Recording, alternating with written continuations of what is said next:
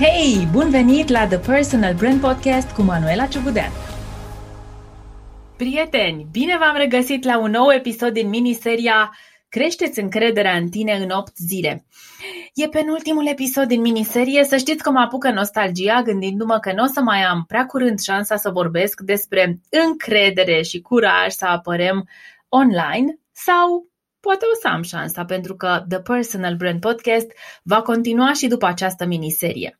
Știu că e o zi de weekend, știu că poate asculți acest episod într-o duminică dimineața, sper că ești cu o cafea în mână sau cu o carte, cu ceva ce-ți face mare plăcere, dar pregătește-te să mă auzi vorbind pentru următoarele 10-15 minute despre muncă.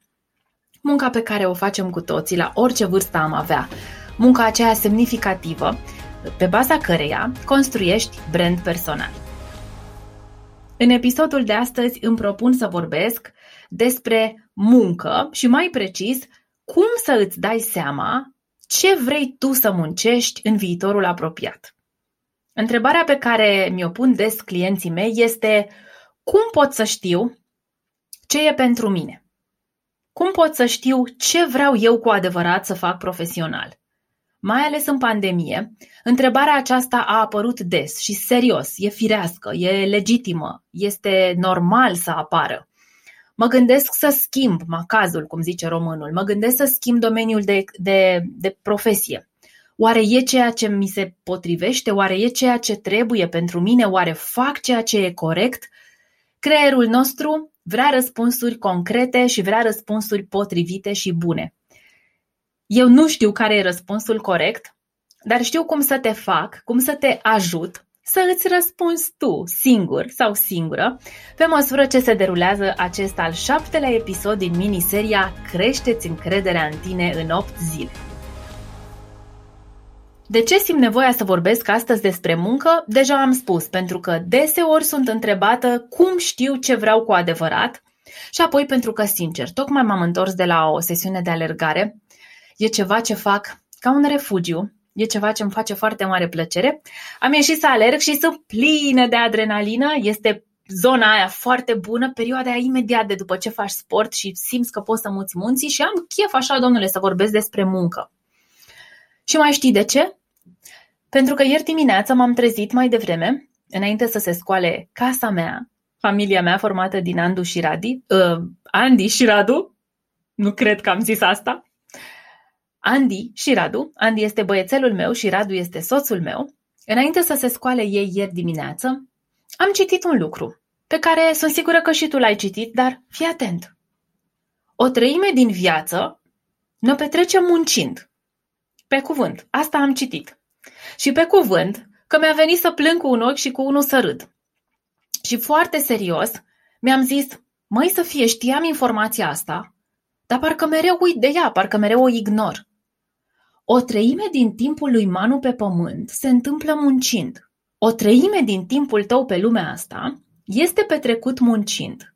Și atunci, n-ar fi bine să faci ceea ce iubești? N-ar fi bine să te simți super împlinit făcând ceea ce faci? Pentru că o treime din timpul nostru pe Terra e muncă.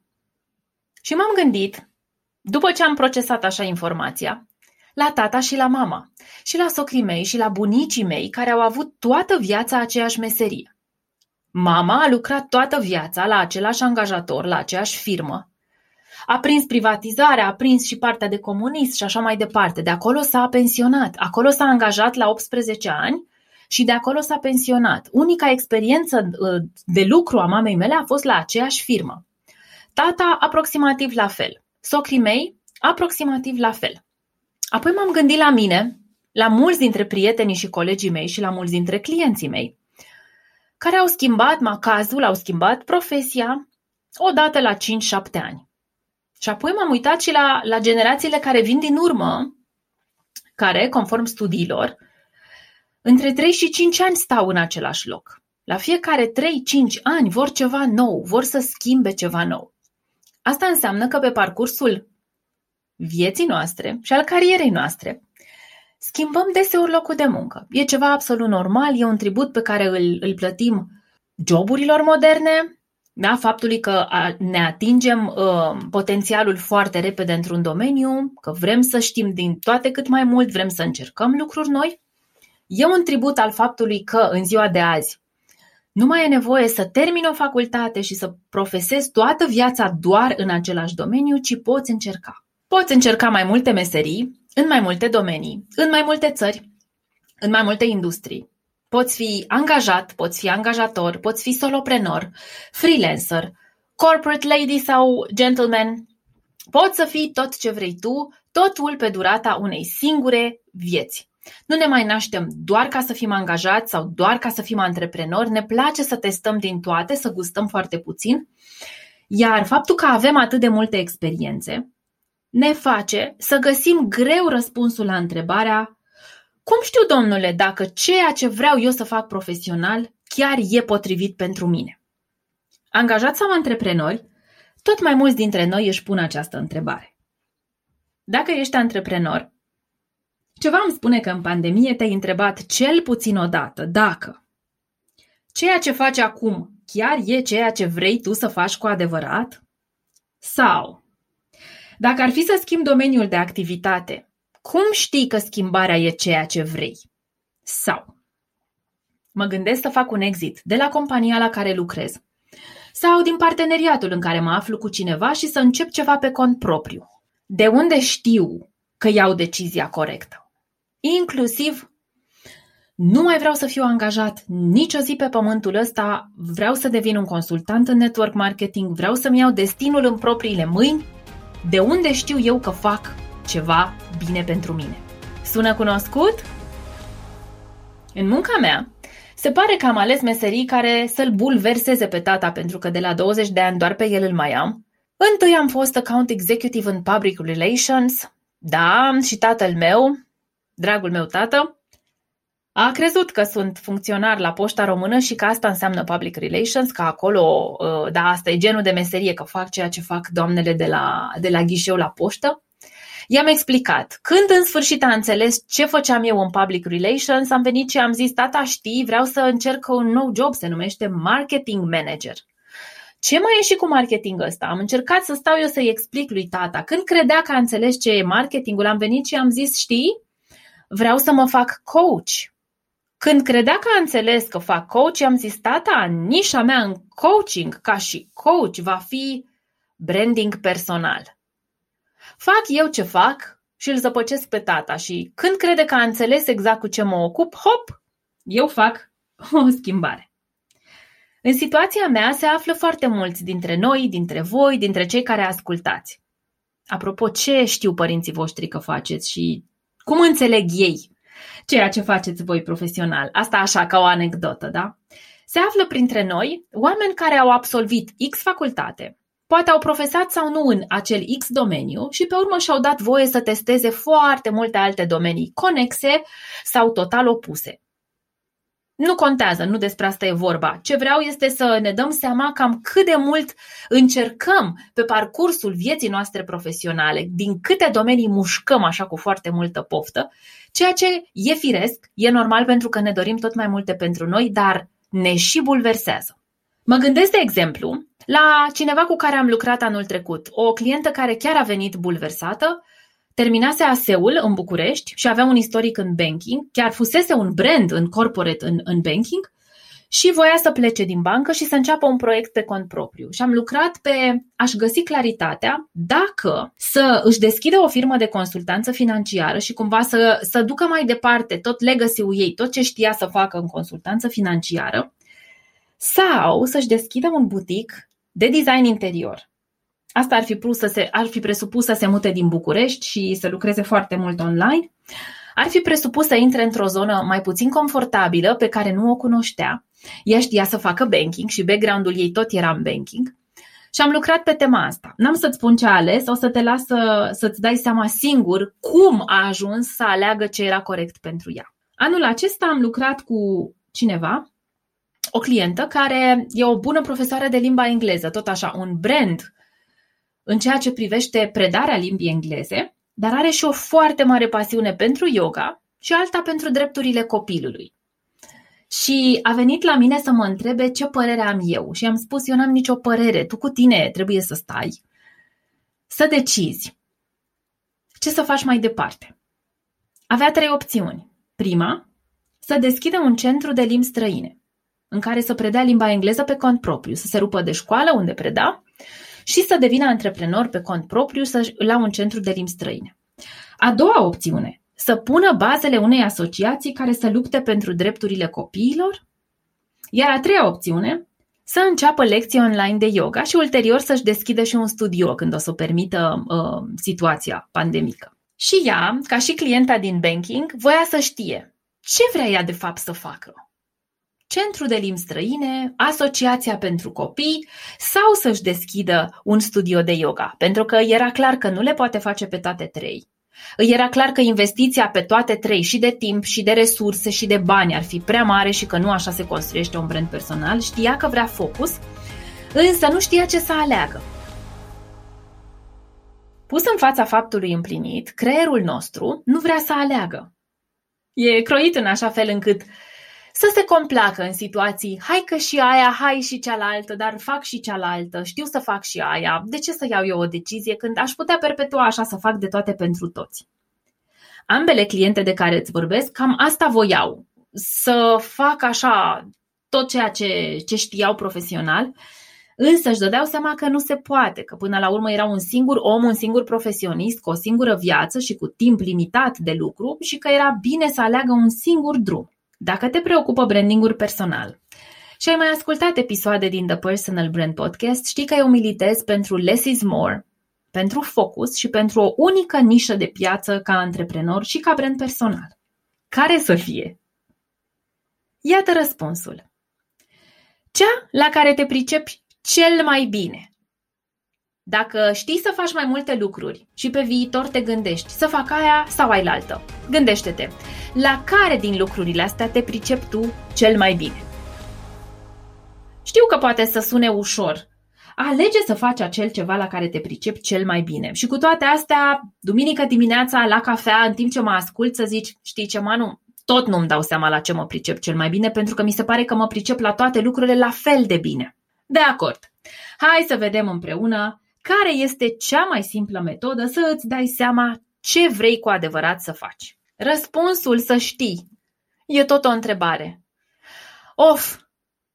Întrebările sunt un tool puternic în coaching și ce să fac? M-am deprins cu ele, reprezintă mare parte din munca mea și în același timp și sunt o fire foarte curioasă. Așa că, în loc să-ți dau un răspuns afirmație, o să-ți dau un răspuns tot întrebare.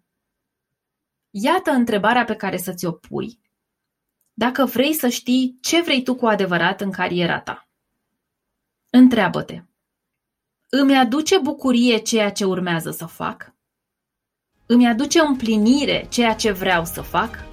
Simt că acolo e cea mai multă pasiune pe care o am? Cunosc mulți oameni care câștigă o grămadă de bani în timp ce fac lucruri care nu le aduc bucuria dar nu cunosc pe nimeni care să facă în fiecare zi ceea ce îl pasionează și să nu adore viața. Dacă vrei să-ți construiești brand personal și nu știi care direcție e cea mai potrivită pentru tine, imaginează-te că faci activitățile pe care le ai în vedere ca potențial domeniu de brand și business.